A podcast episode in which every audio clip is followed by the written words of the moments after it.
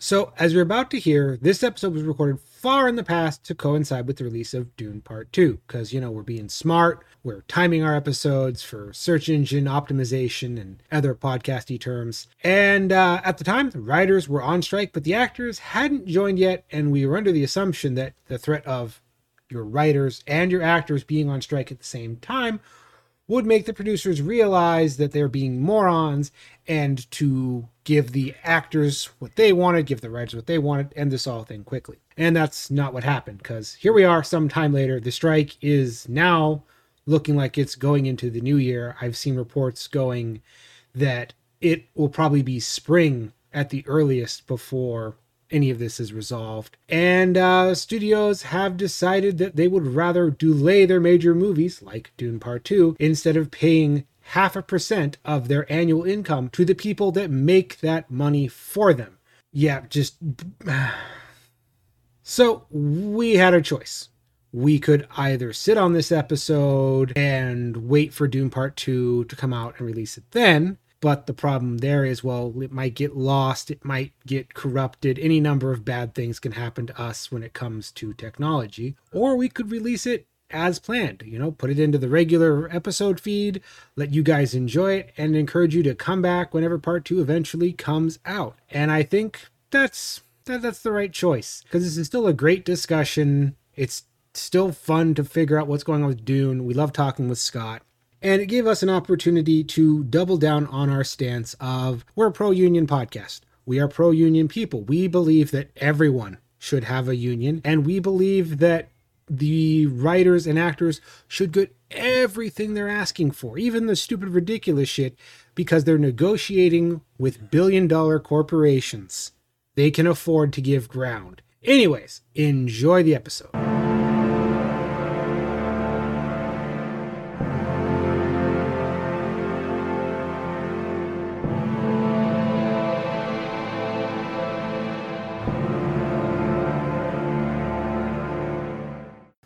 Welcome to Geeks with Shields, your home for all things good and nerdy in this, the darkest timeline.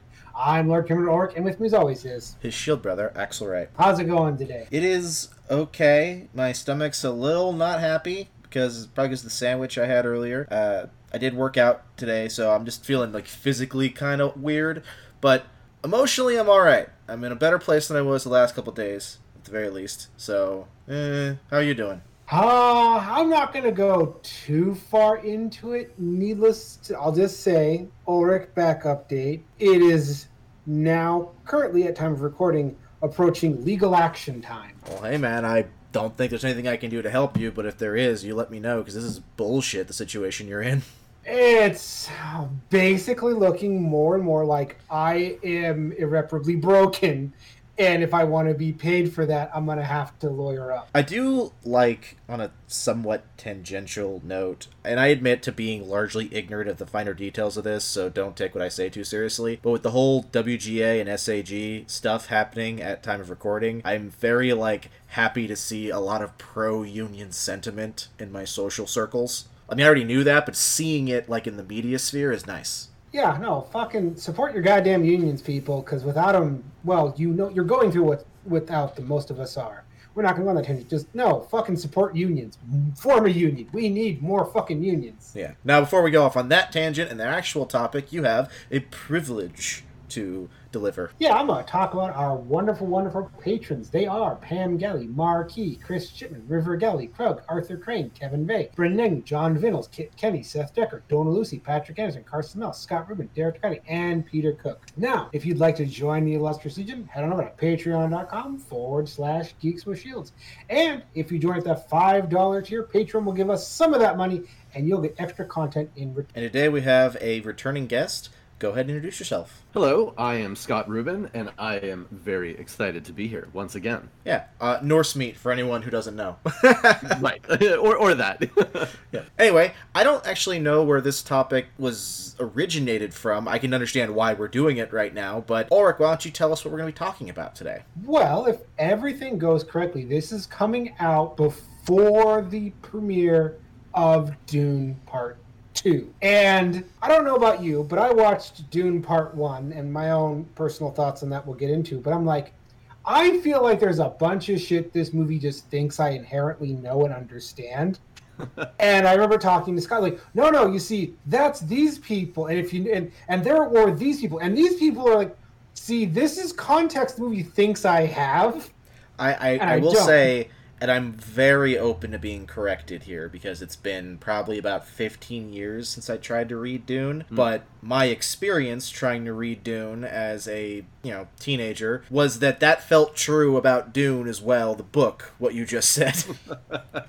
So It's, I uh, had the idea that hey, let's bring Scott on to prep people who might not want to go into Dune 2 with more. Oh, good, you're back for more. Okay, this is this person, the heir of this person, and they are related to this person. Oh my gosh, really? Now that means this- I assume, because I was not party to the conversation that spawned this topic, but I assume that means Scott that you are a fan of Dune as a entity. I, I am I, I am definitely yes I have my my bona fides um, so yeah growing up my my dad was a, a huge geek um, you know back before it was cool to be a geek and and I vividly remember he had like a bookshelf full of sci-fi a little bit of fantasy mostly sci-fi and he was always he was always had this thing like basically like I could just go and pick out any book I wanted and check it out and you know there was no limitations on that kind of stuff. And one of the books that he had prominently was well he had the whole Dune collection. Um, and I had you know even as a as a kid I would you know read a little bit here and there very much not understanding it until later but um, uh, but yes I've read I've read the series multiple times um, I've seen just about all the media there is to do with it uh, I've read we have read entire Dune books on streams before and done lot, lots of cool stuff with with Dune. So, yeah. Excellent. Well, then I want to, if you don't mind, I want to get out some of my, my my things first because I'd like this to be. I like us to do positive videos and recordings mostly. So I get my questions and stuff that might not have the necessarily positive spin out right off the bat to get so Sure. we can move past them. Because like I said, I tried to read Dune when I was probably like in the middle of high school, and I don't remember how far into what I got, but hmm. I remember that the book is written in a way that changes perspective constantly, like paragraph to paragraph. At least that was the my memory. I remember that being really hard for me to parse as someone who's read it probably a lot more recently than I have. Mhm. Do you like? Am I am I am I crazy? Is there a, is there something to what I'm saying here? No, there there definitely is, and that's actually been one of the big challenges when it comes to adapting the book into a movie or um, or the like. The, there was a mini series on the Sci-Fi Channel. Is that yeah? The book has a ton of internal monologues, and it's like, well, how how do we put that on screen? Are we just gonna have a bunch of voiceovers and people just staring at each other? Yeah. Uh, and so they. I so remember I remember more than once while I was reading it, getting halfway through a paragraph and realizing I don't know who's thinking right now. yeah, no, that that that definitely can happen. You're you're you're not the, you're not the only one who who would have been challenged by that for sure. Okay, and I want to be clear. I've read plenty of like old sci-fi, so it's not like that kind of thing. I read the whole Chronicles of the Lensman series when I was in middle school, and that's is that was written. as fuck. That was written in the 1930s. Like it's old shit. I read all of Battlefield Earth. That's a crazy book. Mm, so like oh, Battlefield Earth. Yeah. So, and I respect Dune. I respect the hell out of Dune. I understand its important placement in science fiction, but it's one of those things where I came to a realization after watching the film, because again, I never finished the book, but I watched the film and I had this moment where I was like, the Dune Part One, obviously, and I have hmm. not watched the old like David Bowie or the miniseries one, although I've heard the miniseries one is actually fantastic from a few friends of mine. I came to this realization that I don't think Dune is bad by any means, but I think it is exactly the kind of sci-fi that is generally not my cup of tea. Like, it- Sure. it is very, and I don't mean this as a negative or positive, just observational. It's very self-serious, and I Mhm. like my sci-fi a bit more campy. It- Maybe not full camp, but a bit more just fun, for lack of a better term. I think that comes from being raised on on Star Trek primarily, and I'm and I get it. I've read some Asimov and I've read some Clarke, Mhm. so I, I Yeah.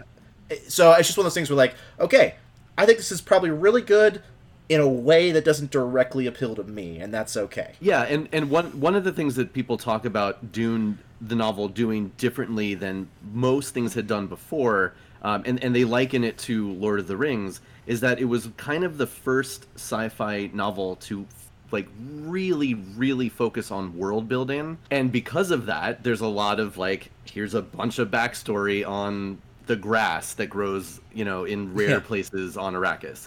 And yeah there's there's definitely a lot to that. But yeah frank herbert I mean, he spent six years researching and writing the book, and like he he wanted to get a lot of stuff in that book, and and he packed it in there for sure. Yeah, and I uh, uh, coincidentally, I was visiting Wretched Giraffe last week with my girlfriend, and my girlfriend is a huge fan of Zendaya and Timothy Chalamet or whatever that kid's name is. Mhm. no offense to him, I just I have only liked him so far in The French Dispatch, and I feel like there's a reason for that. I I don't understand him, but all right, not the point. Quick sidebar, real quick. What did she think of the Wonka trailer? I, I don't know what she thought. I know that I watched her scroll. I was watching her scroll through like Instagram, and I saw her. She saw like a poster of it, and she was just like, "My boy Timmy." So that's that's all I know. if she likes Timothy Chalamet, and I don't mean to judge her too harshly, I feel like that movie was made for her then.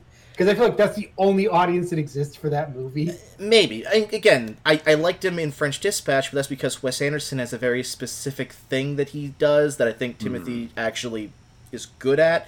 I've only seen him in like two other films, and I just don't understand his appeal. He feels like a less charismatic Tom Holland to me. I mean, uh, you're not wrong. yeah. And so it was really funny because our buddy Wretched had not seen Dune Part One, and hmm. I had made my opinion on that movie well known, which I, I get I'm getting to. I did not care for that movie for a few reasons, even beyond the it not being made for me. I have a big issue with the sound, uh, how the sound is mixed. That Sure. like really hurts me.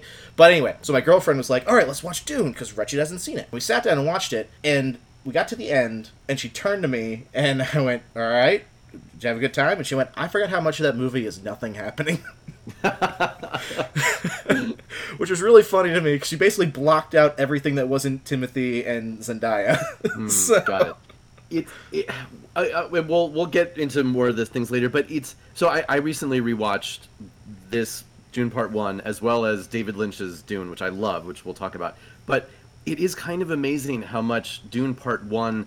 It's a long movie and not that much. I mean, yeah, obviously there's a lot of plot in the movie, but compared to what they packed into the David Lynch movie and what the book has, they left a lot of stuff out. And there's like, if you really go back and look at it, it's like there's not that much substance in this already two-hour part one. and it's funny because But the yeah, movie, it's, it's interesting. yeah, that part one movie is filled with great talent between Josh Oh, yeah. Brolin and Oscar Isaac and It's a stacked Jason Momoa, cast. and I, I I can't help it. Timothy Chalamet just feels like a charisma void at the middle of it, and since he's the character that we have to most follow, although I did watch, uh, I, I I've watched several times. Thug Notes did his like summary of the book, so I remember getting this idea in my head, and someone who's actually read the full book, and I'm talking, and now you can tell me. I have this idea that the character of uh, Paul Atreides has to simultaneously be a kind of a messiah type while also being very obviously way in over his head like all the time is the impression I've gotten from hearing people talk about it. That part part of the reason why his name is Paul, which is a simple name compared to so many other characters, is that he's literally getting swept up in forces far beyond his control, and his acceptance of that idea is what leads him to whatever sort of uh, enlightenment that he gets by the end of the book. Yeah, and we I should say um, I, I'm gonna try not to spoil too much of what's gonna be in part two, but you know, I mean, we're we're Yeah. talking about the book, so like, so Well, this is going to be like a basic primer of sure, here's Yeah. what's happening so you don't come out of part Yeah. two going, And we'll get have Yeah. who the fuck those people were. And we'll get into the matter." primer. Yeah, we'll get into the primer proper. I've just never spoken to someone who's actually read the books, and this, this is these ideas in my head that I want to see if there's any actual validity to them, or it's just wrong cultural osmosis. You know? oh I've no, no, talked yeah, to plenty of people, and they've all been really rude about it to me. Like, it, here's the thing: I read Dune, bounced off it. I watched Dune, bounced off it, and most of the people that love Dune just go, "Oh, well, you just don't get it because 40k." It's usually the response. Like, no, it is 40k, but 40k has an idea of holy shit, this is fun and grand, and Dune is just so so serious. Like, no, we don't smile here. Yeah, and I, and I get we the impression. We do not appreciate how awesome a setting this is because reasons. Well, that's what I'm saying. I get the impression from like online videos I've seen that Dune has a lot to say, particularly about like narratives. Like it's a story whose meta narrative is kind of about the concept of narratives, is what I the mm-hmm. impression I get. And Paul being both a Jesus figure and also someone who recognizes that him being a Jesus figure is a fucked up aspect of his life he has no control of is like the main reason he apparently works as a protagonist. At least that's the Yes. feeling I get. Y- yes, all yes to all of that. Um, and and uh, again, like I I, I don't want to. We'll talk about general things, not not super specifically like spoiler stuff. Although again, like technically there will be some spoilers for a sixty year old book and then an upcoming movie, so it's kind of like a weird spot. But um, but yes, there's the Dune, and especially once you get into a couple of the sequels, has a lot, a lot, a lot to say about messianic figures and uh, foretelling the future and what kind of a nightmare all of those things can be for those involved in sort of on every level. But but yes, every everything you're saying. And again, like some people, there's a very superficial reading you can make of Dune being like a, a white savior story, and and that is a superficial reading because it, it is it it is that, but it is most it is also very much not that in the way it turns that on its head. I mean, the impression Yeah, I've heard gotten. that accusation. Yeah, the- times. I was hoping you could address it. But what I've Yeah. heard, and what I've heard, and again without spoiling the exact details, I've heard that it the reason why that is a a a disingenuous read is because one of the points, to my understanding, of Paul Atreides as a character is that he seems like a white savior, but at the end of the day, the people that he is quote unquote the white savior for accomplish everything they accomplish essentially regardless of his existence that he's really a figurehead that doesn't actually is not actually required for them to succeed does that make Which sense is, I- uh, which is a kind of. dangerous thing to try and hang your hat on. It's like, no, no, he's not a white savior. He's just a white savior figurehead. Like, Well, again, I don't know how ac- ac- the line there. again i don't know how accurate that is that's why i'm letting scott Yeah. yeah so okay so so let's talk about so in part one one of the things that that they they kind of mention it a couple times and it'll be actually it'll be really interesting to talk to you guys because you saw the movie but you're not familiar with the the book or or well, well, actually David scott Lynch if i can interrupt you real quick i'm sorry Yeah. i'm gonna i'm gonna uh, because we've gone into this whole like experiences and stuff let's actually now take this moment to i'm just gonna give you the microphone just give the for anyone who for instance didn't see the movie and hasn't read the book give the base primer and then move into your next point you're about to make Sure, absolutely. Uh, so we are in the year 10,191, and uh, the universe is controlled by uh, the the empire of humanity, and there is.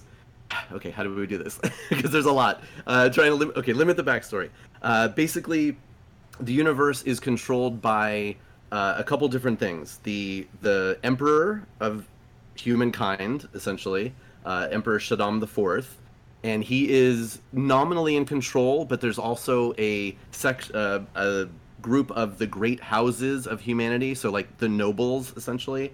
Uh, and that's called the Landsraad. And then there's also the Spacing Guild that has the complete monopoly on space travel. So if you want to move something to another planet and sell something, you got to pay the Spacing Guild. Um, the every and everybody's always trying to screw each other over. It's capitalism, um, you know, all that kind of stuff. So when we when the movie opens, uh, spice, the spice melange, is the most important, most valuable substance in the universe. It lets the guild navigators fold space and gu- guide their spaceships. Otherwise, you can't have interstellar space travel, uh, or I mean, any space travel really. Um, spice is used for other stuff too. It makes rich people live longer. Um, other people use it. Uh, so anyway, spice only occurs on one planet, Arrakis, which is like the it, it would perfectly fit into Warhammer as a hell world. It is the it is a complete desert. It is a nightmare to be on there. Ev- everything breaks down really quickly. Uh, water is very hard to come by, very expensive, and spices only exists on that one planet. So it's a really big deal to have the imperial right to mine spice on that planet. And when the when the movie and the novel opens, uh, spice has been mined for the last little while by House Harkonnen, or in the these new movies, Harkonnen. So the pronunciations are going to be a little bit different depending on uh, what era you join this fandom. Um, House Har- Harkonnen has been mining the spice. They've just been removed by decree of the Emperor, and House Atreides is going to take over mining the spice. Now, this is a big deal for a couple of reasons. Those two houses have been at a cold or hot war for hundreds of years because of long lasting stuff that goes back into history. Um, so, at, at, at a glance, it, it seems like it's a slight against the Harkonnens, and the Empire is giving something really good to the Atreides. But it's all a trap.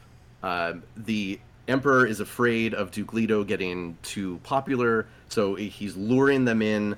Uh, he's going to give troops to the Harkonnens to overthrow and kill off all the Atreides while they're there and sort of reestablish the status quo. Uh, House Atreides is the Duke, Leto.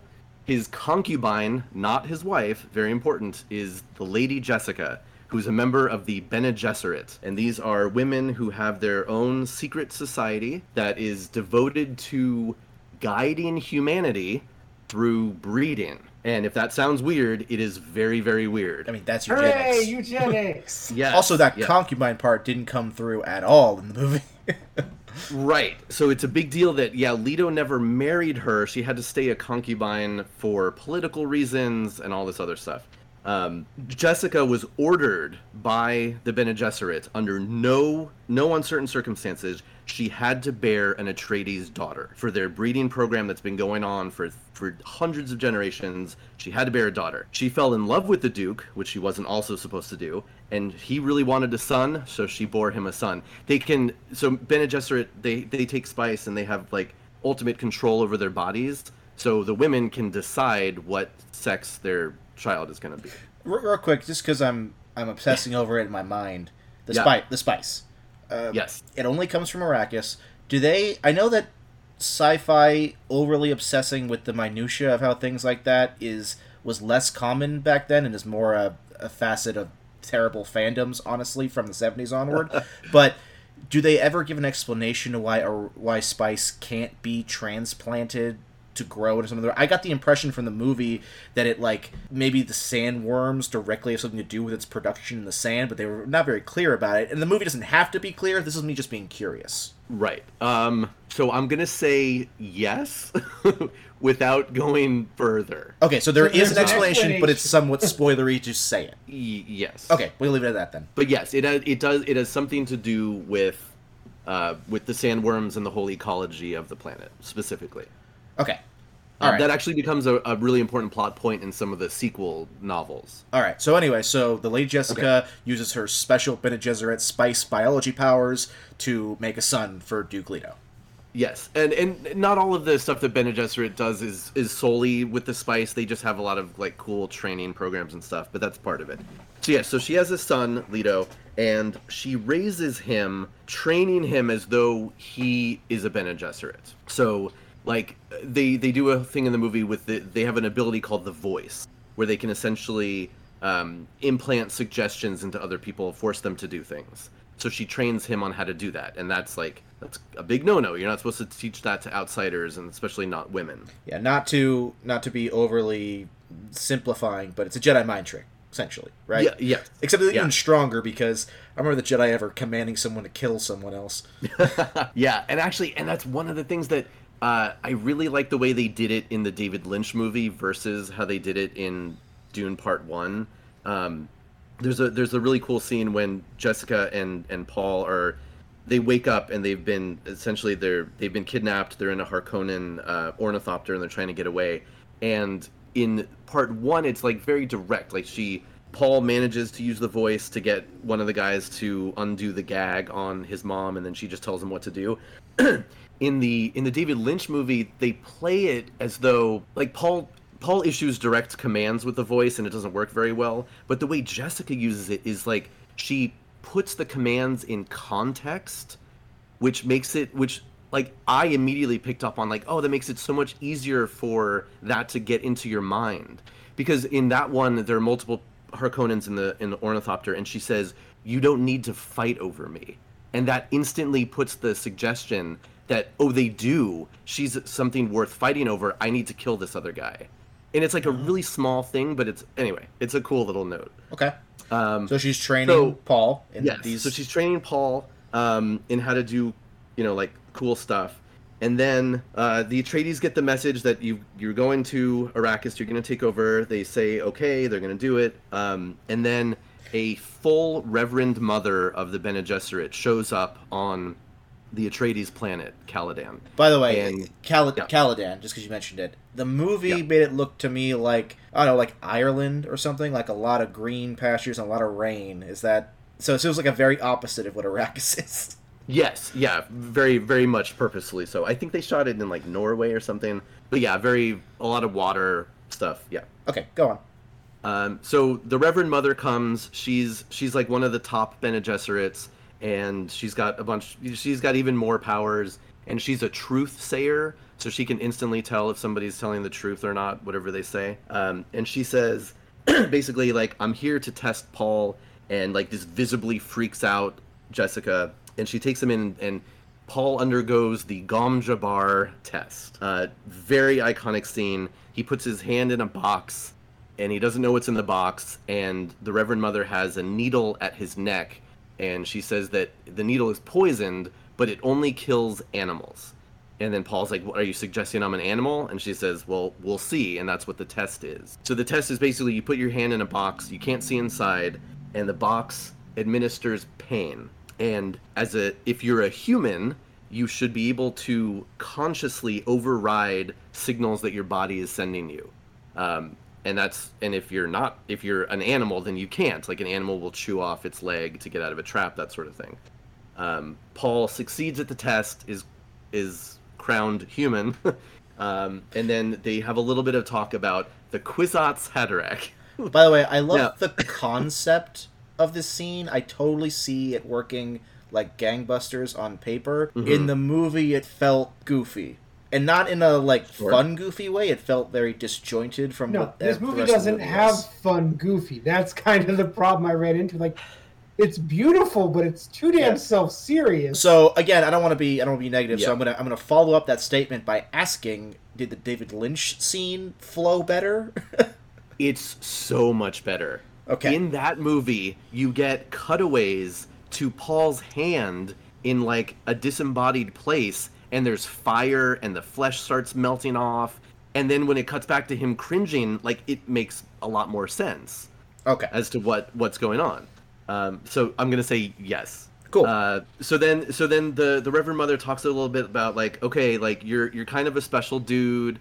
Um, have you have you had dreams that seem important? And like he tells her about some dreams. Because yes paul does have at this point paul has a little bit of a prophetic nature to him. He's he's still figuring out. He's got some dreams that sometimes come true um, but not exactly how he dreams them which is really interesting.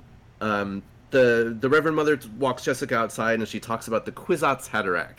Uh, now i want to ask you guys watching that movie do you know what the kwisatz haderach is and and what it means? I, I mean, watching it, I got the impression that because in the movie, she the way the mother, the Reverend Mother, says to Lady Jessica, she says something like, "You think that he, might be the whatever that Hmm. word is." Yeah. So, so I, without knowing what it was, and admittedly having some background knowledge about Dune from you know like videos I'd seen online and people referencing stuff, I got the impression that he is whatever their religious sect or for lack of a term their cult is their is their jesus figure that they're waiting for or maybe not waiting for because you said it's a eugenics program uh, but Sure. so maybe they're trying to create. But anyway i figured that in my perspective i picked up on enough context clues to be like okay whatever word she's saying that's whatever their savior figure that they're waiting for or trying to make is. I don't know what that means but i think that's what it is. Okay, yeah, yeah, because I, I, having so much back knowledge of all this stuff, yeah, I mean, I watch a movie like this and I'm, you know, picking out all the little details. But yeah, I always wonder, like, oh, what is, what does this mean to someone who isn't familiar with all the, this stuff before? Um, but yes, so essentially, uh, all of the, there's some interesting stuff, especially in the novel, about the Bene Gesserit.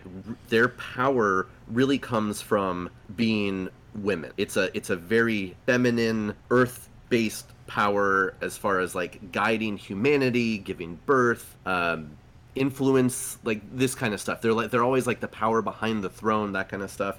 And their breeding program is yes, it's to make basically a male Reverend Mother who would have access to all of their powers, but also the stuff that they don't have access to. They talk about in their minds. Okay, so uh, really, very briefly, uh, the Reverend Mother to become a Reverend Mother in the Bene Gesserit, you have to take the Water of Life, um, which I'm not going to talk much more about because that'll be in part two.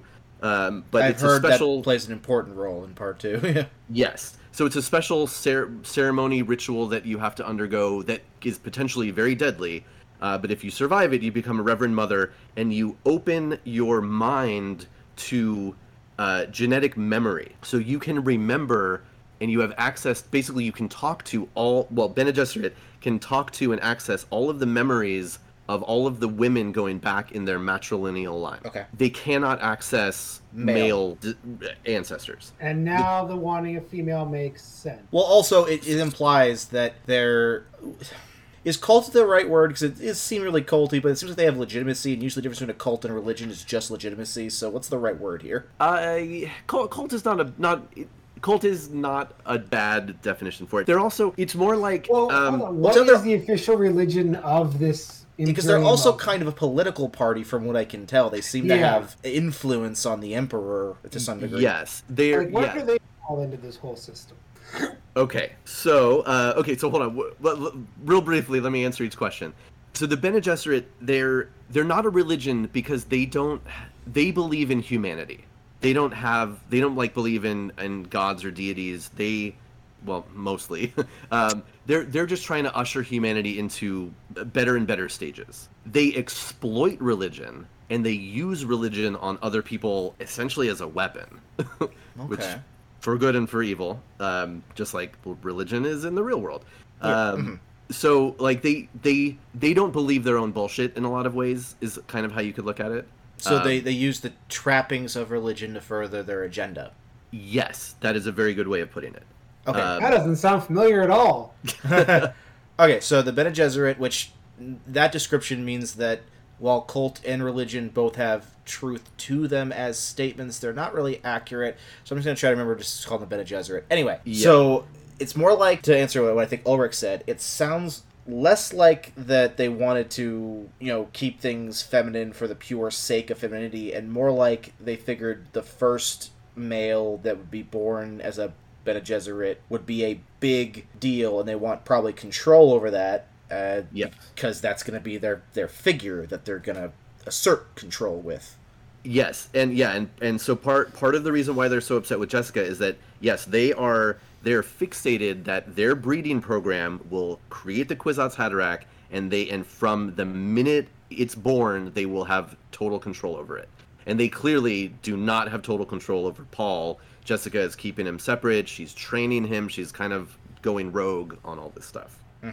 Um, okay, going back to religion. Religion is a huge part of Dune in the novels, not so much in the movie. But well, um, it starts. Cre- I mean, with the Fremen, it starts creeping in there at the movie. But go on. yes, yeah. So there is a state religion of the Empire of humanity, and it is, it's a it's a mix. So what Frank Herbert did, and it's it's honestly it's brilliant, and it works so well in the books, is that a bunch of the religions that we have today exist in this future, but they've melded together. So on Arrakis, and there are philosophers who belong to the Zen Sunni school. So it's half Zen, half Sunni religion mashed together. And there are, um, I forget, there's like a, a, a sect that's part Jewish, part something. And so he mashed and mixed, and like there's all this really cool religious stuff that's not really in the movies, which uh, these movies least, say- which is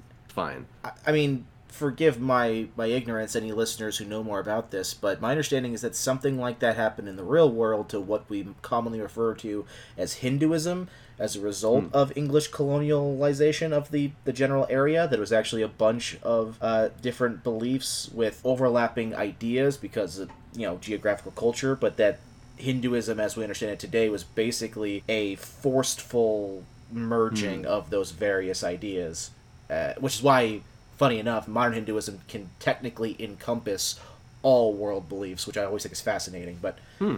Interesting.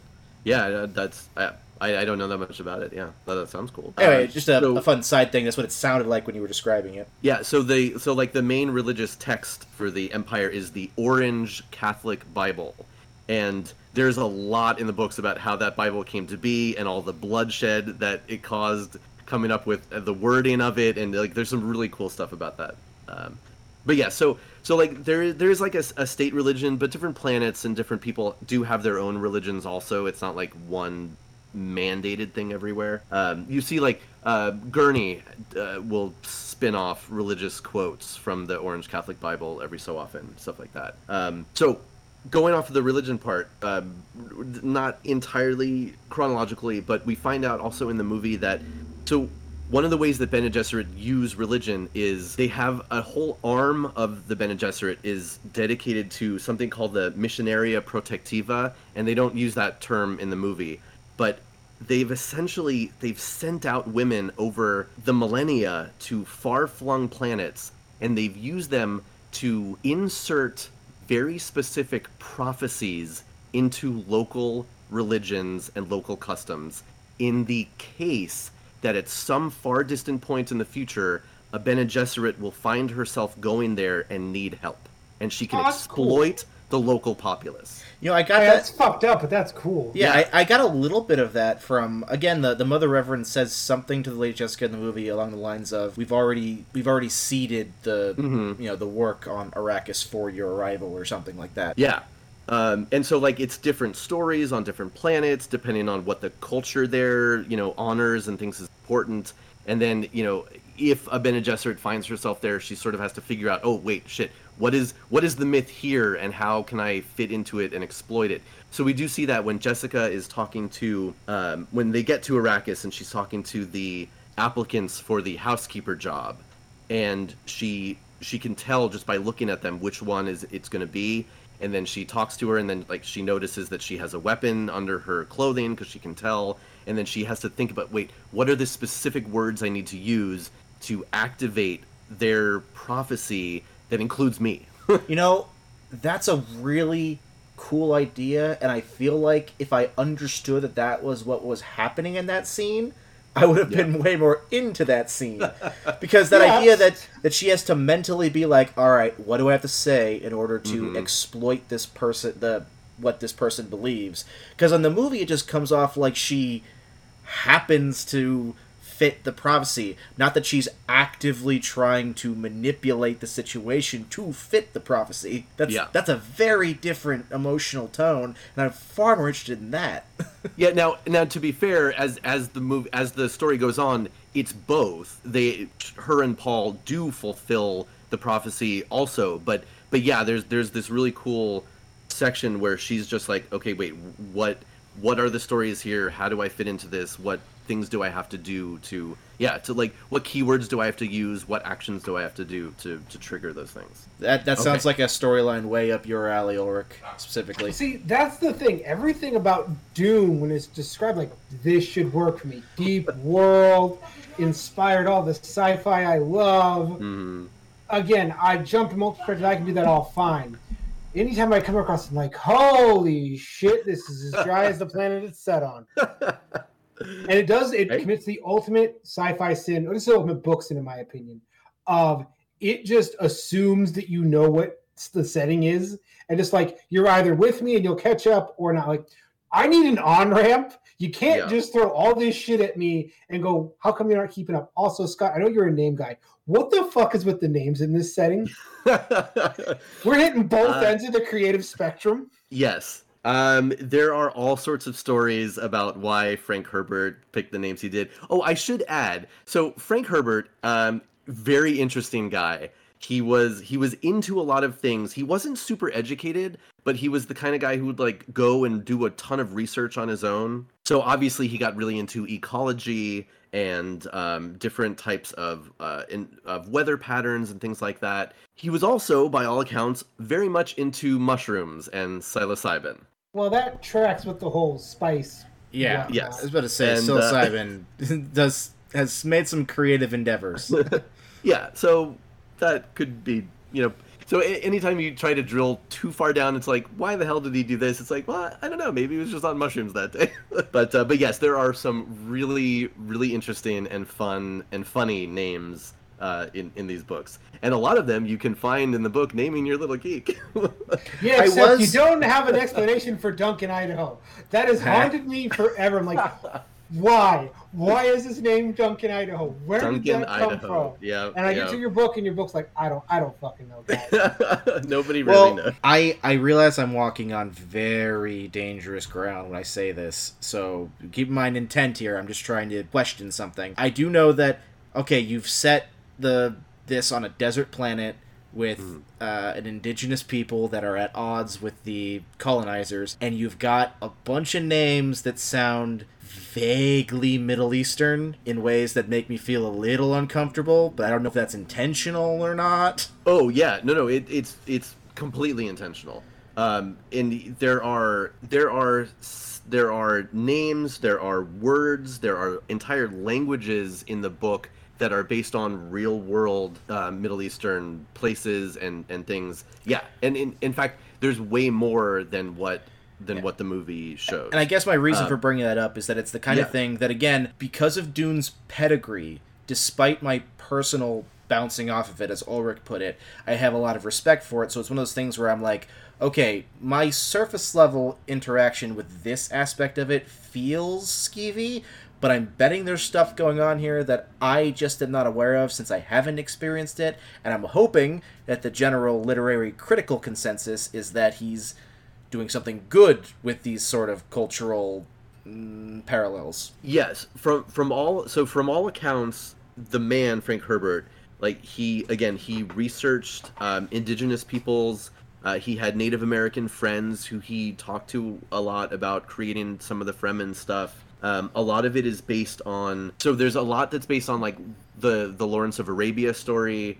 Um, there's it's a got lot that- big Lawrence of Arabia vibes. Definitely. Yes, well, for sure. Um, and yeah, there's a lot of um, again like some of the words and the sayings are from uh, like Bedouin culture. There's um, the the Turkic rebellion against the Russian Empire in the Caucasus. Like that played a lot in in his research and the stuff that he used. Um, so yes, it I would say that the overall consensus is that Herbert used these references respectfully um, and that he truly does portray the Fremen as a, a noble people, and again, not like noble savages, but because they do like they have a whole society that outsiders are completely unaware of when the movie and the, the novel start. No, that that Um, moment that uh, with you right there is a great example of why I'm like it's difficult to even critically talk about this properly. Sure. Y- yes. um, yes. And again, like, it goes further than. So, okay, in the novel, and they did this in the David Lynch movie, and they notably did not do this in part one, which again, like, we haven't gotten to the big action yet, but the the word jihad is used a lot. I know that I because Thug Notes did some quotes from the Okay. actual book, and he talked about, and I remember seeing Yeah. that word jihad used frequently, and I which I thought was interesting. And- yes, and it is a again for like for Dune experts, it it felt very noticeable that that word was not used in Dune Part One. Well, now again, we haven't gotten to that kind of stuff happening yet, but we we've heard we've heard, I think they use crusade. Um, they talked a little bit about like up you know the violence that's coming. So it'll be interesting to see what kind of terminology they use. Well, it, it makes sense two. since America, you know, has a not great history with that particular word. So, Sure. at this at this Yeah. point, so I, I totally understand from a business CEO standpoint why they would have wanted to replace that with you know crusade, despite Mm-hmm. having very similar connotations at the end of the day. Oh, for for sure, yeah, yeah, yeah. I mean, th- we're we're dealing with a holy war, and all of the the the things that come along with that. anyway, because I know that with the how the three of us we can go in directions forever. Back onto so we were we were at they've uh they've been given Arrakis and we were talking about Yep. the training of Paul. Continue. Yeah. Okay. Uh, so basically, they go to Arrakis. They take over.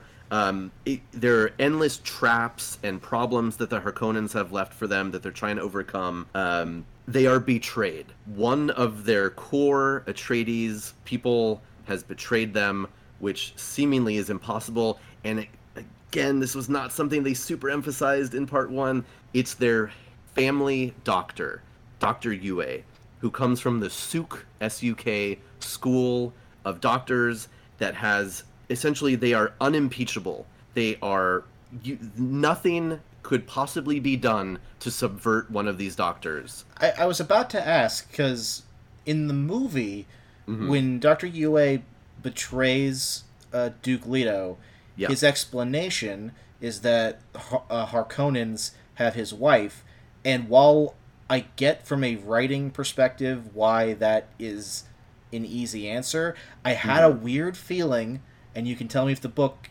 how the book handles this. I had a weird feeling that that felt oddly uh, mundane compared to the rest of the story. Like it felt like such a modern answer to a writing problem that didn't fit in with everything else. it's definitely it's it's a big deal in the book. Um, and it's like it's a huge shock to everybody who hears it. And it has repercussions down the line too of like everybody who wasn't right there to witness what happened ev they all accuse each other of being this this the saboteur the one who gave them up because it couldn't possibly be him because Suk doctors can never you know be turned to any other cause. Um his wife so Wanna his wife was a bene gesserit so there's some question there as to like did she clue him into like bigger stuff and was was he like a little bit more awakened than most people um obviously he deeply loved her she loved him um but yes the harkonnens uh, and again, from all indications, she's long dead. They did,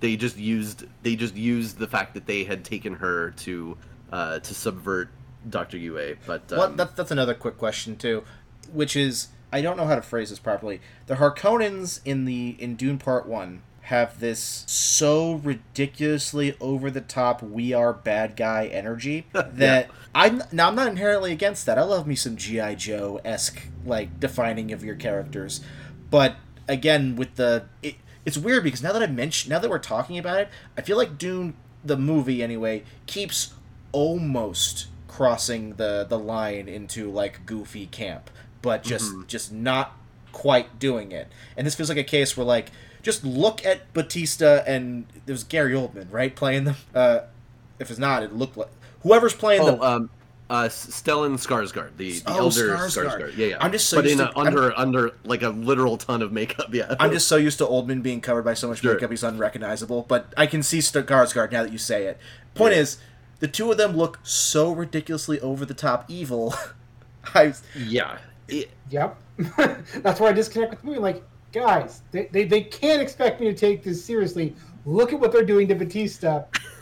They are Yeah. five minutes away from breaking into a Disney villain song. and the villain guy is like covered in black and floating everywhere like a fucking grim reaper with a skull head because he's got no hair. Like Ultra serious, very grounded sci are they described that way in the book?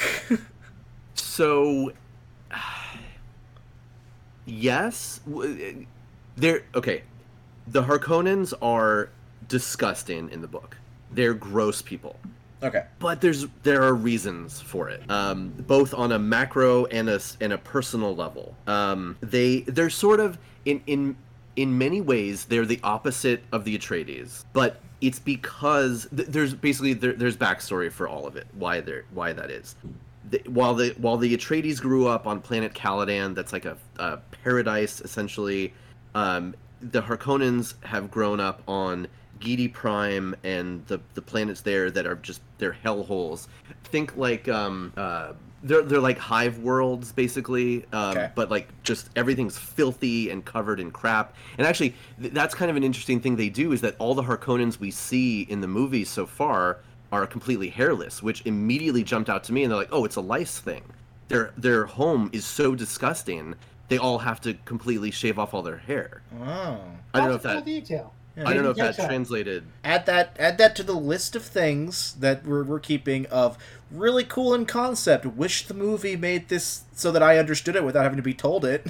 Sure. Well, now, and, and that's my interpretation. I don't I don't know that that's I Yeah. think it's a deliberate but- choice. It's it feels deliberate enough that it wasn't just like Yeah. we're gonna make them bald because Yeah, bald but we only get evil. we only get one sequence in the whole movie of what seemingly their home world. It's all inside what looks like a big. Okay, I admit because I'm very biased in my my sci-fi. I looked at Hmm. the out out exterior shot. And I was like, this looks like Kronos from Star Trek, and then Sure. the the interior shots look like Ridley Scott's Alien.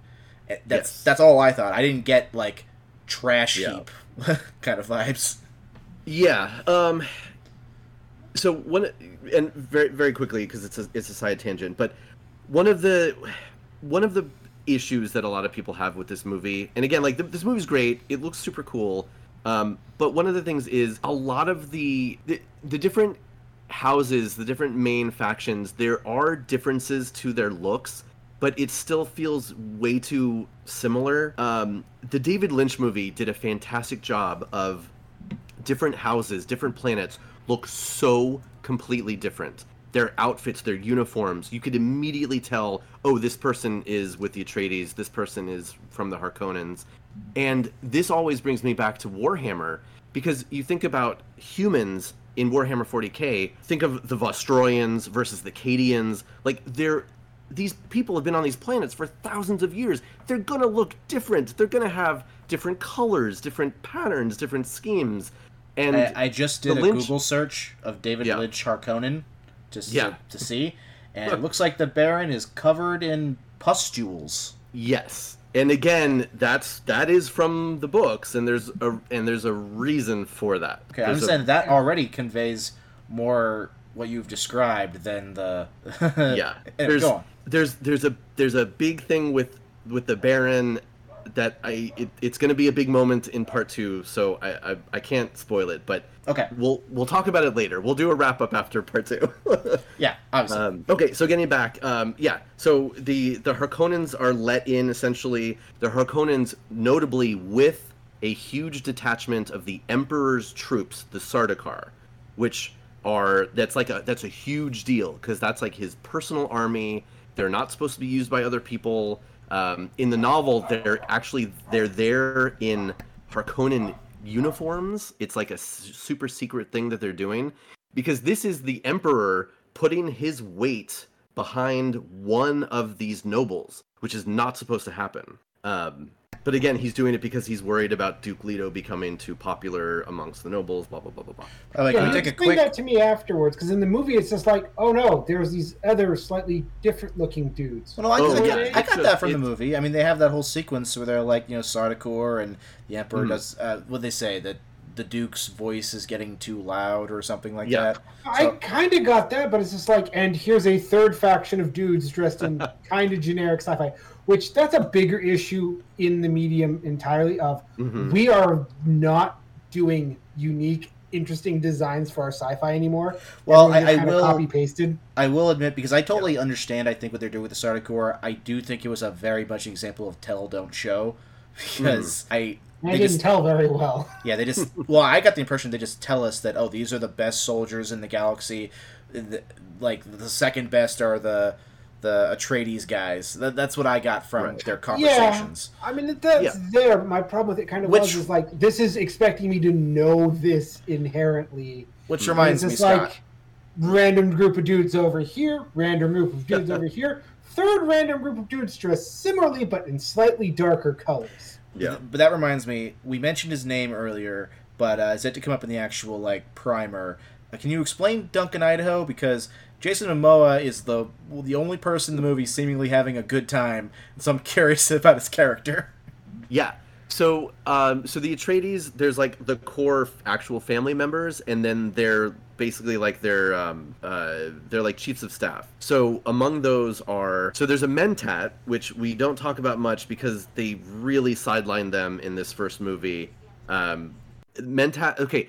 So one of the one of the other reasons why Dune is is talked about with 40k are there's a in both scenarios in both uh, worlds there's a prohibition against AI and thinking machines. So one of the big things that Frank Herbert wanted to show is in this far, far, far distant future, without an over reliance on technology, how can people, how can humans evolve into doing different things?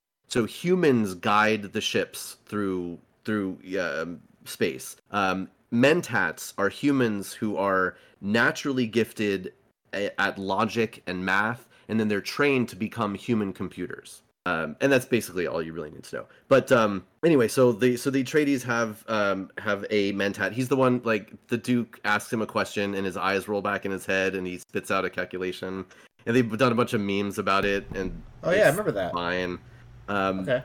The and then and again the the Baron has one also. Piter, um, played by um, David Dastmalchian, who looks His name is really Piter? weird. Uh, Piter, P I T E R. Okay, sorry, because my brain instantly went to Batman and Piter Man. So Uh, yeah. So anyway, so they're like, okay, so they've got that, and then um, they've got the Doctor. So yes, and then there's Duncan Idaho. So Duncan Idaho is uh, he's a sword master. So there are there's like this order of warriors. There there's a whole backstory to them, but he's like the personal guard to the Atreides, as well as he's in charge of like training all of their troops and training Paul. Um, he also likes to fly ornithopters in this one, which are the bug Fine. ships, right? Yeah, yeah. Um, uh, but yes, he's he's sort of like he's in the court of the Atreides. Uh, he's very much beloved by the Duke and by Paul.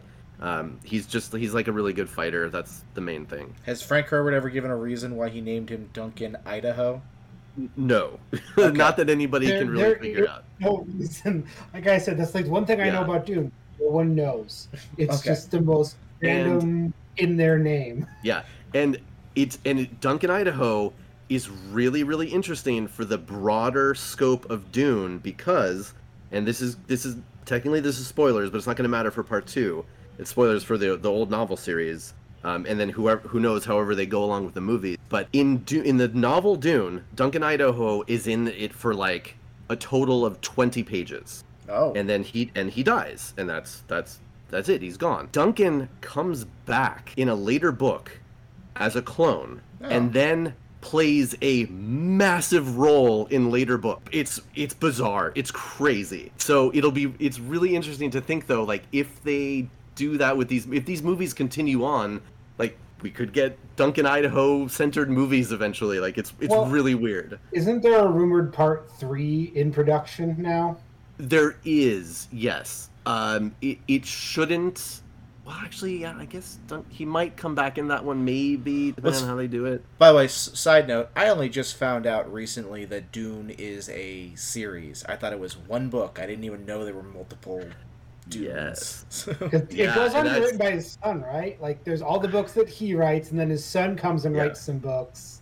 Yeah, so so Frank wrote six books, and then his son Brian. Um, so it's a really interesting story. But Brian announced to the world that he found a treasure trove of Frank's notes about further books, and then got together with um, uh, what's that other sci-fi writer's name? I forget his name. But they and the two of them have written like a, a thousand more books. Oh, It's it's insane how many books they've written since okay. and they are let's say they are of varying quality so also like 40k.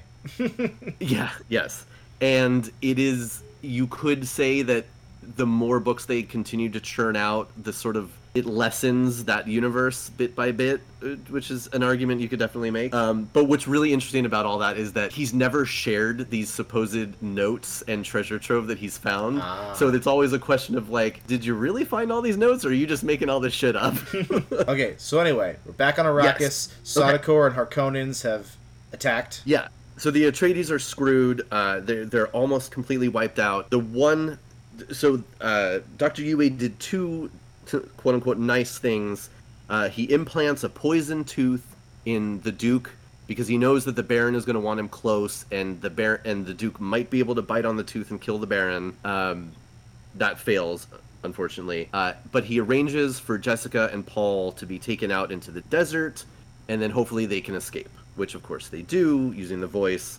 Um, back at home, uh, the Duke bites down on the tooth, manages to kill Piter, um, the Baron's mentat, but doesn't kill the Baron. Um, Paul and Jessica manage to escape. They go out into the desert and they start having desert adventures, which consist of, very briefly, um, they they start getting they start getting exposed to a lot of spice, which triggers Paul's um, abilities and his prophecies in his waking dreams, and then they end up meeting Stilgar, who is the um, he's like the chief of one of the big tribes of the Fremen. Javier Bardem, right? in the new one. I'm sorry, what was that? Yeah. Oh, yes, yes, yes. Javier Bardem, yes. Um, and uh, and then they are accepted into his tribe at the very end of the of part one.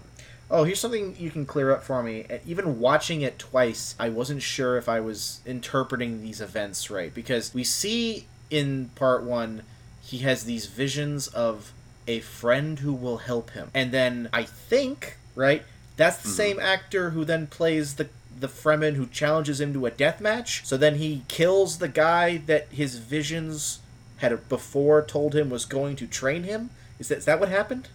Yes. Okay. So, and again, I like I I'll, I'm tr- I'm I'm trying to stay out of spoiler Well, it- territory. it's just that even from a one movie perspective, that illustrates, at least to me as an audience, that saying his visions are not in stone because his visions told him this guy's going to train you, and that's not the case. Or you could argue that the thing that he's trained him to do is to kill someone. So he's the first person to kill him. So I guess you could say the prophecy that the the vision did come true, but again, just not in the way that it seemed like in the vision. Okay, I'm second guessing myself Axel, now. no, no, no. What you just said is a thousand percent perfect. That is exactly what you are meant to take away from what you saw.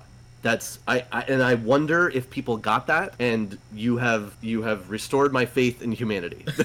Well, because I is- admit I was confused while watching it because I wasn't 100% sure that that was the same actor from the Vision I had seen 10 minutes earlier. So I was like, Yep. wait a minute. And then once I thought it was, I started trying to think about what that could mean. And that's the conclusion I just that, gave to you. That you know, it, that's that's exactly how I, I I read what they're trying to do in the movie. Um, that's yeah, that's perfect. Yes. Okay. Uh, and there's there's a specific part of that. There's a specific terminology they use, and, and I won't spoil it. But I'm dying to see how and if they use it at the beginning of part two and what that's going to mean because they they drop a single word in Paul's vision of Jamis. That's the name of the character. And if if you are if you are knowledgeable about the book, it like immediately breaks your heart, in, in- like in a good way, like in a super emotional way. And I am really hoping they bring that into part two and use it, and not just throw it out for the sake of time. Side side question that I thought of a bit ago. Do they? And again, if this is spoilers, you can just say it, whatever. Is there a reason the Baron is the only guy who flies? Like I figured it's just tech, but is there? Why does he fly? Why does he float? Does it matter? Okay, so uh, it it only to show his his physical issue. So the bear. I just I just wondered. I was Yeah, like, okay, no, I don't no, see anyone else it- physically flying, so it's something special to him. Now they they have shown so they have um it's like repulsor tech. I, I think they actually use that in the I think they it says repulsor, repul something like that. But um, it, they have hover technology. You see it. You actually see it a few times in the movie with the with the lights. Um, They have like especially on Caladan, they have these little light pods that sort of float around and like follow people at some at some points. Um, but yes, so the Baron has um, these like this uh, suspensor. That's what it's called, suspensor, not Okay. suspensor. So he has suspensors to aid in his mobility.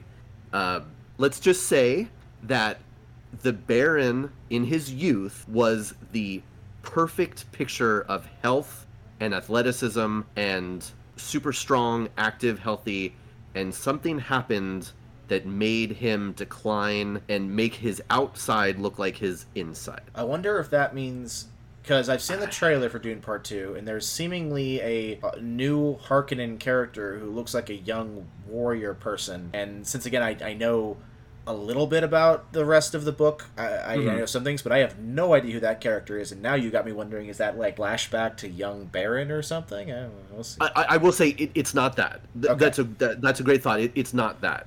Um, and again, like what I'm what I'm skirting is almost certainly not going to be in part two. But I'm used to skirting I- I- things. It's I don't- yeah, um, By the way, I just recently had my girlfriend get in my face a bit about me doing that, and she is not a fan when I have to, when I do that. so, Uh, but but yes, there's there's the, a very specific part of the Baron's history that made him the way he is. Um, and again, sort of to and it, it, it's more obvious in the novel and in the David Lynch movie, um, but so that his outward disgusting appearance matches his how he is on the inside. Um, Okay. But it was done to him for a reason, and and again, like I I don't Mm. There's So- there's there's like there's a really big impactful thing that we're gonna learn. Okay, let's shelf that. theory. So yeah, We can talk about that later. There's uh, there's at least one more very important thing about the setting we have yet to touch on in your primer, which is the worms. I mentioned them earlier, but we haven't actually talked about them. What's so- the deal with the big ass worms? And Uh, I also yes. want your particular opinion on their size in the movie versus their size in old illustrations. But go on. Oh yeah, I mean, it the bigger the better.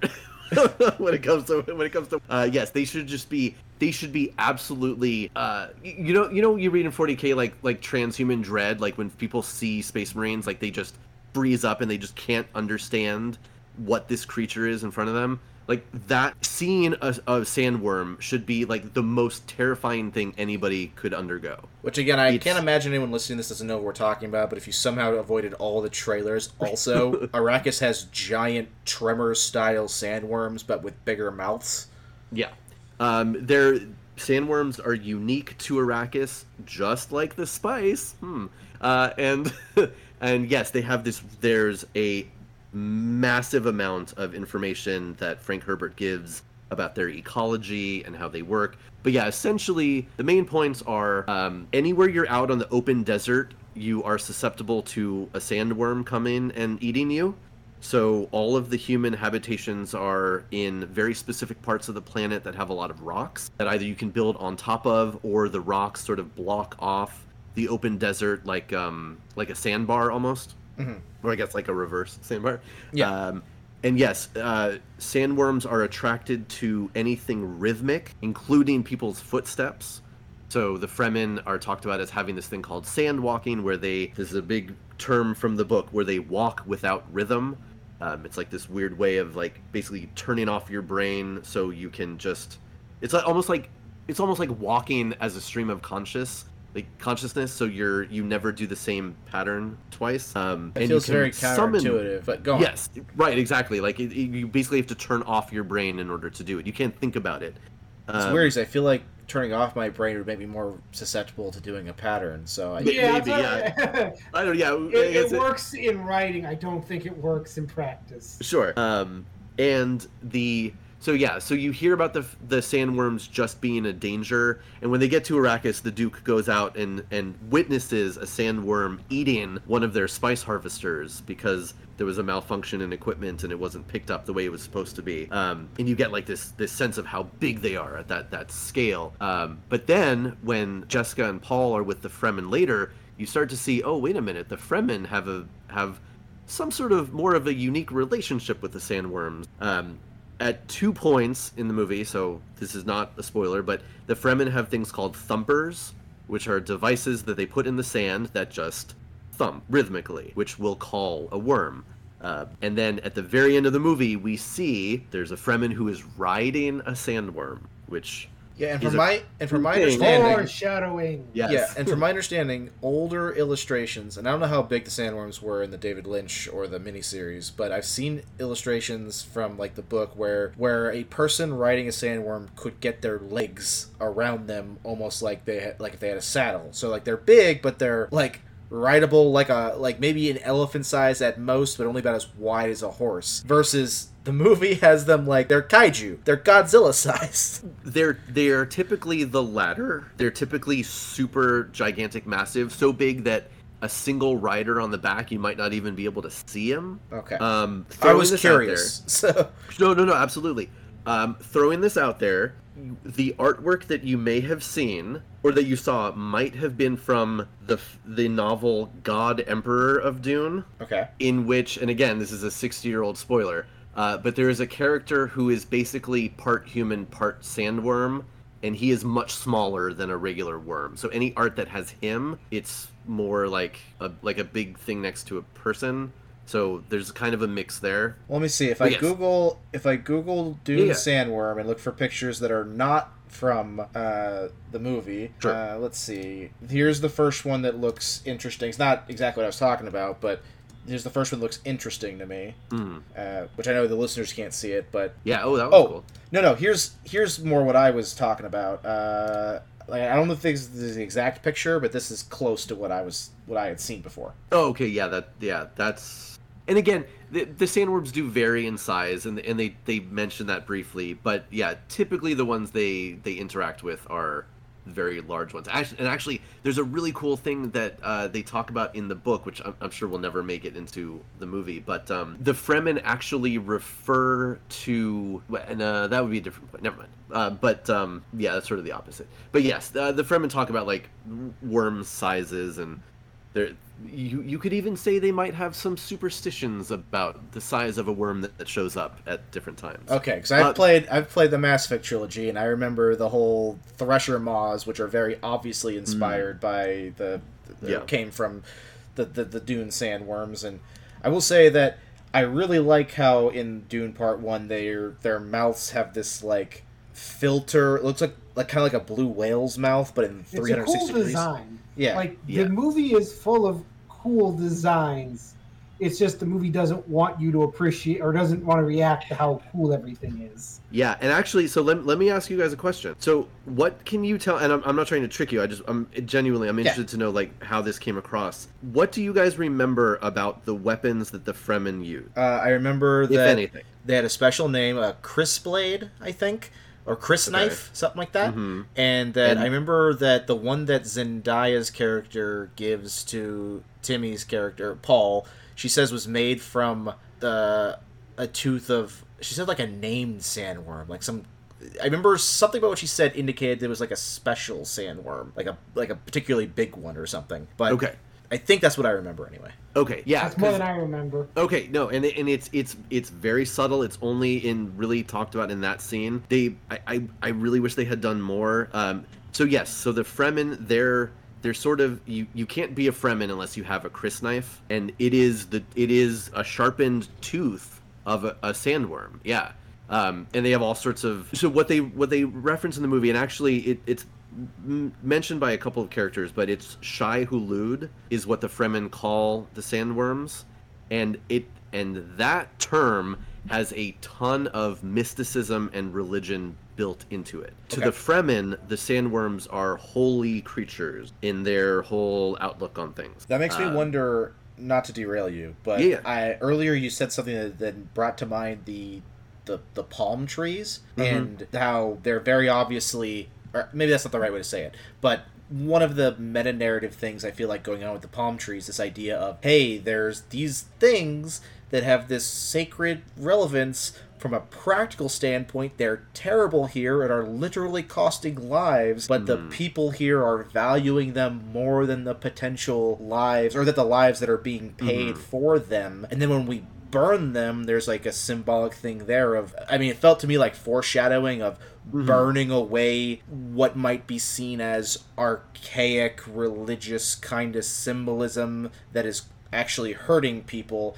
And then I hear you mention the sandworms being these sacred things that also mm-hmm. are very dangerous things but that people have learned to live with and in fact make tools from and i don't know i don't have like a conclusion here but you just sure. you kicked off something in my mind linking these yeah things. yeah no no for sure yeah and there's there's definitely a, a, like a push pull with that kind of stuff going on yeah um the yeah the i don't i don't know how much they're going to get into the fremen religion sort of beyond that i mean there's not a whole lot more you need to know um, so what one of the characters that we didn't mention before is Dr. Kynes, Liet Kynes, and she was the woman who and again like I, I don't I don't think this will have resonated with with many viewers who weren't familiar with the book, but she's what's called she was what's called the judge of the change. Oh yeah, she's yeah. the lady that basically like Leto complained to when all their their leftover Harkonnen stuff was crap, and then they also tried to get her to be like, "Hey, you'll go and testify that the Emperor sent Sardaukar against us, won't you?"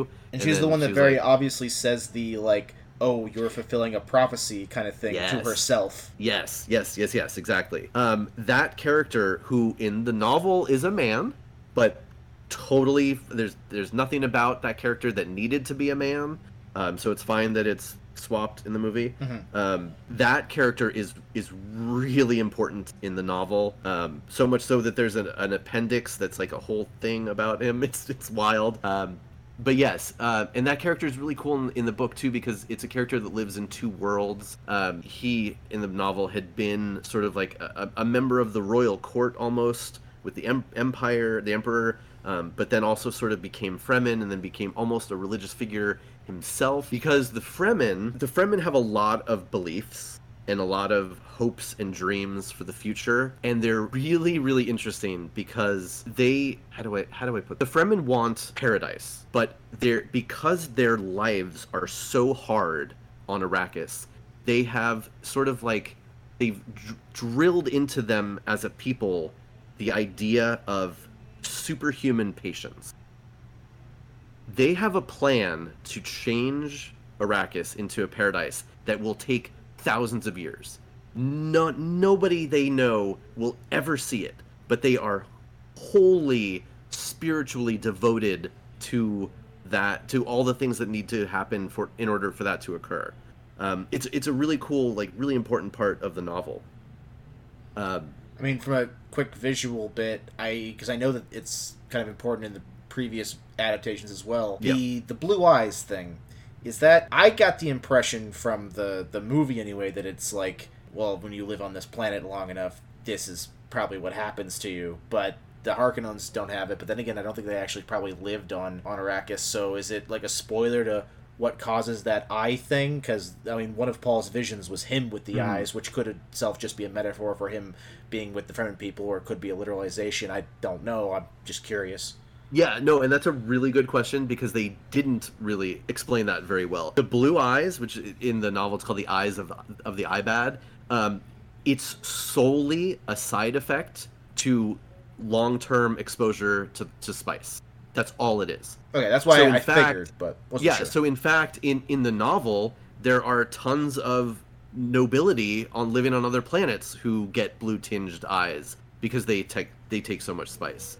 Now, they typically wear contacts to hide it because it's seen as like low class, but or like like they don't want to show that they've used so much spice to stay healthy and live for so long. it's it's showing But, um, dependency, which is showing weakness. Yes. Yeah, exactly. But yes, it's just yes, but essentially yes, anyone who lives on a rat will most likely get that to, to some degree. All right. Well, Scott, I'm going to give you an opportunity to to have anything else you want to say in a second here, but I do feel like I've stepped on Ulrich uh, a lot. So, Ulrich, do you have any? Because we're we're a little past time, so we're going to start wrapping soon. Do you have any Sure. particular questions or things you want to address with Scott, Ulrich? I mean, I'll lob the softball because I think a lot of my own personal issues getting into this, like, I could get past the self seriousness because it looks cool, but just the density, uh, like, it feels like the wall through. And again, easy softball answer. Should this have been a TV series where they could have explained and had the time to let this go and Mhm. be, or is it like, yeah, it would have worked, but it never would have lived up to the spectacle that like what's the trade off here of movie versus TV show ultimately? Yeah, that's a really good question. and I think it comes down back to the first novel. Like, there's not. Okay, for the amount of information that's in the book, the actual plot is. There, there's less plot than there is world building, you might say. Yes, there's a So, the yeah. plot's small, but the world like it's what do you mean you don't know all this stuff? Like you just spent a good hour and a half explaining shit to us Mhm. that's kinda in the movie, but the movie also just expects you to understand and know. Like, Yeah. what do you mean you don't know who these people are and their prophecy? what do you mean you don't know they're using mind control? What do you mean you don't under? Come on, are you really a Dune fan? I mean, to be fair, uh, everything, after everything Scott's told us, I feel most, I don't know what the right word is, uh, slighted by stuff about the Bene Gesserit that did, Hmm. I feel like did not convey in the movie that's interesting. But Yeah, there, there there'll definitely be more in part two, um, in so and in some weird ways. Th- let's let's put it this way too. In part two, things are gonna get real weird, and people who watched part one with no previous knowledge and be like, "Oh, okay, I kind of see how this world works," they're gonna come out of part two being like, "What the hell was that?" Well, yeah, Yeah, so it, it'll be really interesting. give us your predictions for how people are going to react to part two. Um, people are going to be confused, and they're going to be like, "That's not the story I was expecting, and not where I expected some of these characters to go." Now, again, that's that's also a little bit like how they end up fully portraying the characters, but like people who you think are the good guys maybe not so good. Uh, and like i said and and definitely some weird stuff is going to happen. Um, and it, yeah, and like you were saying with the sort of with like the all of the like the build up and the the world building stuff we didn't even touch on like there's a there's a lot more about the technology that's really important in the novel that they kind of Yeah, skip because everyone has like just force fields, and they don't really address that in the movie because that's why everyone does. That's why sword fighting is so important. Is like, oh, we all have force Yeah. fields. Yep, yep. And and that's really important and like so people have shields, right? They have personal shields. You can put shields around vehicles. Um, you sometimes you can build shields large enough to cover entire structures. Uh, shields are super problematic though because if you shoot a shield with a laser, it sets off an atomic reaction. Now, part one very specifically ignored that bit of trivia from the novel because when the when uh, the Harkonnens take over from the Atreides, you specifically see on screen Duncan is flying around in an ornithopter that is very clearly shielded, and a Harkonnen and a Harkonnen ships are shooting lasers at it. Now, every hardcore Dune fan smacked their forehead when they saw it. Ah, because that's in universe that would be the stupidest thing anybody could possibly do. Because if that laser even grazed the shield that entire city is vaporized. And the whole point is that they're taking over. So like that's that was frustrating but on like a super nitpicky level. I I admit, as Um, a as a not as someone not in the know, I was more questioning how come a blow dart made it through the shield. Well, yes, no, really good point. But as as Oric was was sort of saying, um, a lot of the like the sword fighting and some of the and a lot of the technology has been adapted to overcome shields. Because as we know from every, from hist- history and every sci-fi and fantasy, um, as soon as you come up with a defensive measure, you'll come up with an offensive measure to counter it. Yeah. Um, but it's also, but it, it's it's really interesting because they didn't bring this up in part one at all, and I they, who knows if they will in part two. But um, sandworms don't like shield. Yeah, they brought it up just put it because they, they mentioned that shields because they said why don't we shield the the harvester and they said well it puts the Oh, a right. killing Okay. frenzy. Yes. Yeah. Yeah. Yeah. Yeah. Um, and again, like whether that has to do with the harmonics and there's a there's a repetition to it or whatever, but um, yeah. So there's so when you get into the Fremen stuff, then you start to see oh how do people do things without shields and what what are their systems like. Um and and again i don't want to talk too much about it but at, at the very end of part one when paul duels Jamis, um there's man that scene is so impactful in the book and it, not all of it came through in the movie but part of their so you, you saw that they fight and paul like stops the fight and says do you yield and the fremen are like super offended by that right because this is a fight to the death but you wouldn't know that unless you're part of their tradition and then they fight a little bit longer and paul like has a, a couple missteps and then jessica says to the rest of them like Paul's never killed somebody before. Um, and then like, oh, okay, that makes sense. But if you if you know more, or you can sort of read between the lines, also Paul is used to shield fighting, and they're, they're Fremen. They're not doing that. So Paul is there's a very famous part of the the all of this technology and all the backstory stuff. The slow blade penetrates the shield. So Paul, every time Paul goes for a strike, he slows down at the last second because that's the way he's been trained forever because that's the way you have to fight in order to overcome someone with a shield. Mm-hmm. But the Fremen don't use shields. So every time he slows down, which then would turn into a killing blow, depending on how he's using it, Jamis can sort of get away and be like, "What are you doing?" Like, and and then, and then it's yeah, it's mm. so there's even more built into that that doesn't that I don't feel came through at all. And they set it up but- in the movie, but they didn't pay it off. yeah. But again, like they they might refer back to that scene in what comes next. Okay. So, and I'm I'm hoping they do for like a really uh, a really important part, which I don't want to talk too much about. But yeah, um, uh, was like oh, and also it's sort of funny because if if you're familiar with other movie like histories of cutting out scenes for one reason or another, um, are, are you guys familiar with Apocalypse Now? Yeah. Yes. Okay. Um, do you know about the dinner scene? it is It totally my I don't. familiar. so one of the so one of the big things that was cut from the standard version of that movie is there was a dinner scene where like randomly along their path they end up at this plantation and there's this like 20 minute long scene where they're having dinner with these people and talking about stuff. It's super weird, uh, super unnecessary for the overall story. But it's kind of funny because in Dune there is a very lengthy dinner scene that happens when the Atreides first get to Arrakis, and you have a ton of characters, and they just dump massive amounts of exposition and world building in that scene. And I always, and whenever something new Dune comes out, you're like, oh, are they going to do the dinner scene? Could of you- course they're not. They can't do that. All right, hold on, hold on. I just pause. All yeah right, so in basically like this dinner scene is is really impactful in the novel but like it's they say that dune well before part one they said that dune was essentially unfilmable and that scene is unfilmable but it would be it would be really cool if somehow we got it one day maybe, maybe in an animated uh, version of dune i guess That'd actually be really cool because I think the biggest appeal of this movie is visually. It's Mhm. amazing. Like, Yeah. holy shit, every penny is on screen. But I kind of need to know what the fuck is going on if Yeah. I'm really going to engage. And that's kind of where I came up against Dune. It's like, I don't know what's going on, and I feel like the movie is judging me. All right, well, you know you, oh, go ahead.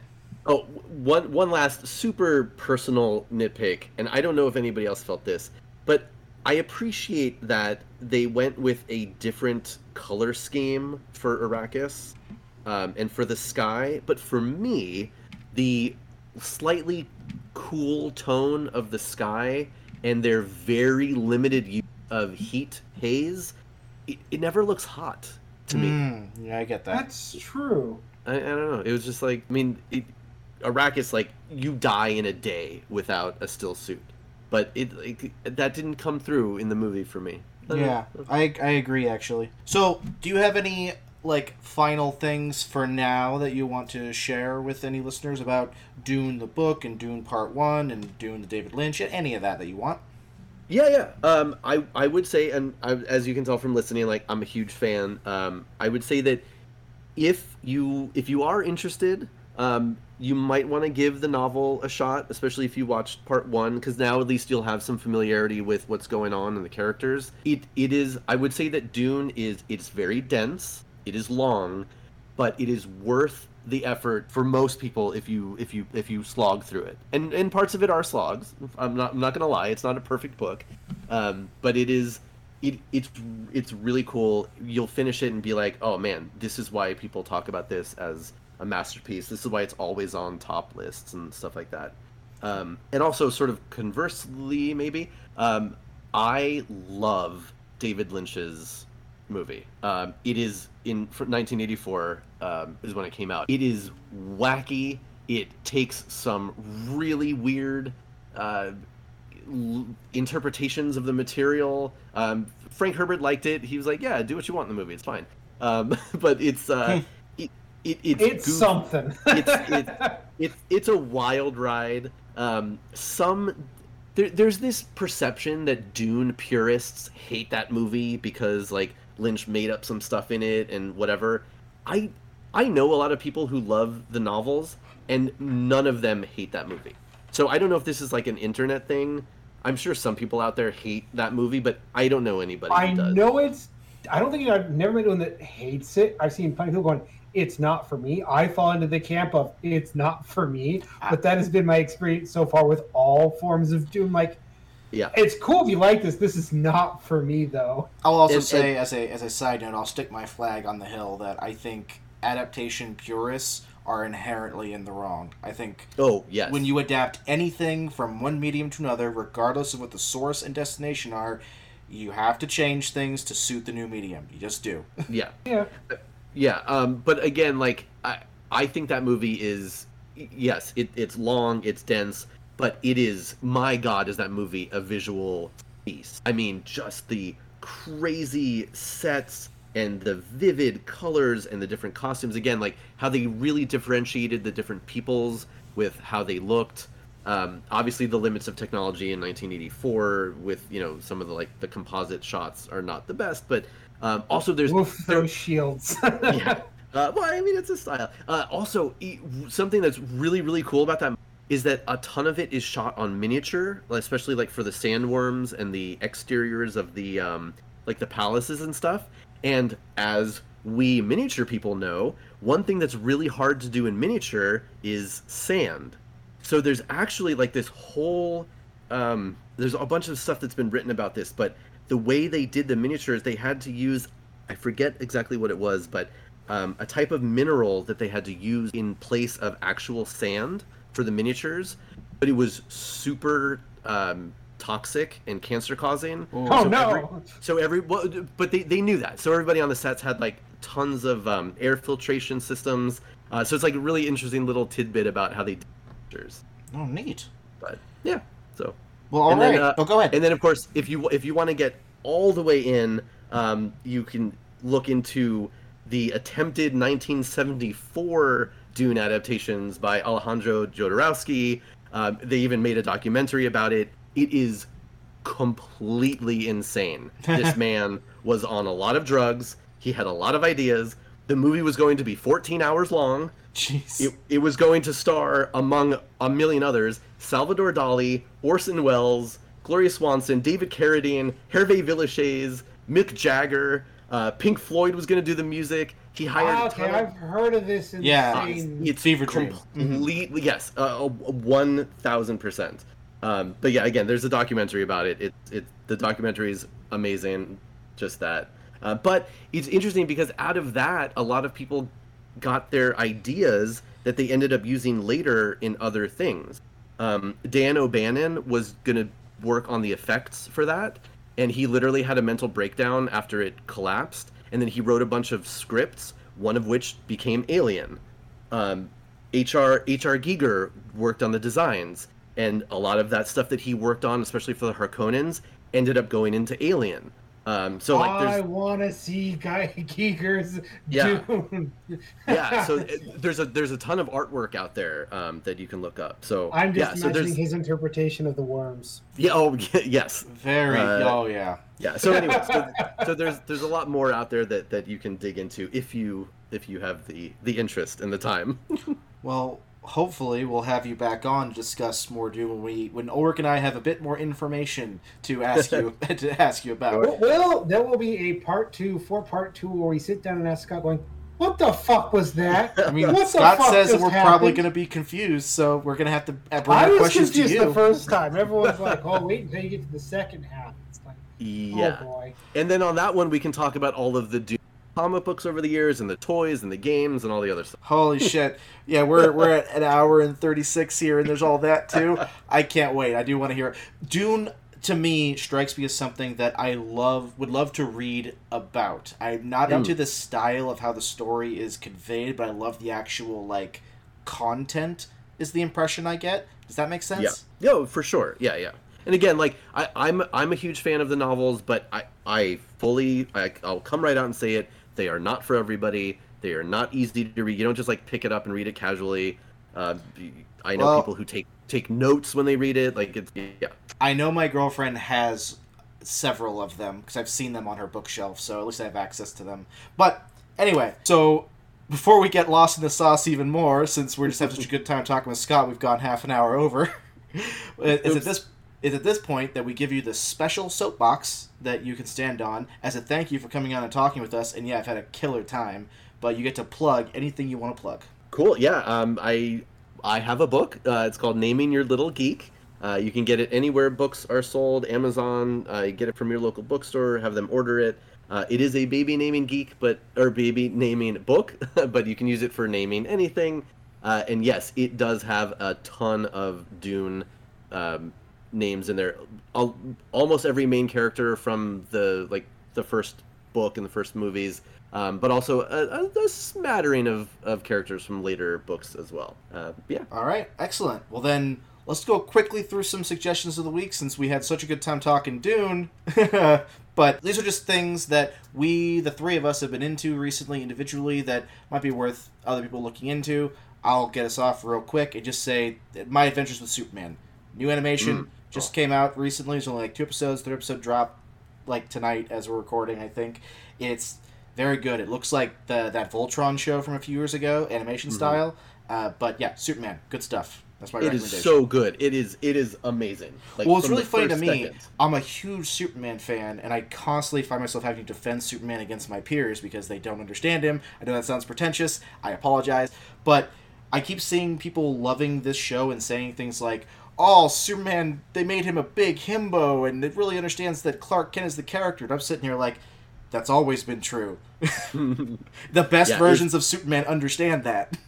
Yeah, I, I, I second that. It is it is so good. I mean, again, we're only two episodes, but so far it's fantastic. yeah. Anyway, Here's hoping that it doesn't turn terrible in the time between recording and release. hey, if anything, Because the there's first. like a three month window. Well, here's what I'll tell you. Even if that does happen, the first two episodes would make a perfectly solid standalone Superman comic, essentially. Hey, when it started, we thought it was good. We had no idea about the race mixing subtext that was going to come in episode five. Oh, fingers crossed. No, no, no. Anyway, what's your suggestion, Ulrich? Uh, I don't know if I have to explain this because I feel like if you're of our age, you know BattleBots. If you don't, BattleBots was a robot fighting competition in the 90s, and then they brought it back, and it's better than ever. By I the don't way, know how to. he means it. He, he didn't make this clear. He means literally, like real people making real robots and then fighting them in an arena filled with traps. Yep. Yeah. And I have been watching this since it aired in the 90s, and I'm watching the new current seasons with my daughter, Mm. and it's fun. It's just, they take killer robots and make them fight each other. And it's fun being an old fan and seeing, these, like, I remember you from the old season. You can actually do damage now. And then seeing the damage that they do to each other and going, holy shit. And it's very well done. It's on HBO Max currently. And the best part about HBO Max is when they get real kind of, you know, deep and like, oh, well, it's got this much torque. You just hit the fast forward button till the Mm. robot smashing part starts. Nice. I'm an engineer, so I like the. But anyway, yes, yes. It's got something for everybody. All right, Scott, do you have a recommendation for us?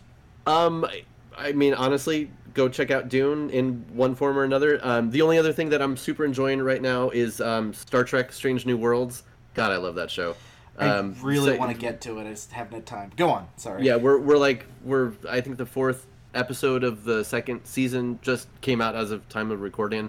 Um, there there was there was one episode I didn't love so far this season, but every other episode just perfect Trek. I love it. Can't can't can't get enough. I, I will say that even though Trek has had some real bumpy stuff in the last couple of years, I have never been happier with the state of Trek than I am right now, where there's so many wildly different shows airing at the same mm-hmm. time. Oh, yes, yeah, and I, I talk about this a lot because like I'm I'm I try to be like as the most positive fandom person I can be, mm-hmm. and yeah, I there are there are elements of Star Trek that right now that I do not like, and that is fine because other people like it and it's making a bigger tent and getting more success, and that's great. Well, Um, not to go off on this tangent, but I feel like more IP should look at what Star Trek is currently doing, where it's like, yeah, we've got this animated comedy, and we've got this legacy drama, and we've got this more like standard episodic fare, and then we've got this other kids show, and yeah, more IP should function like this.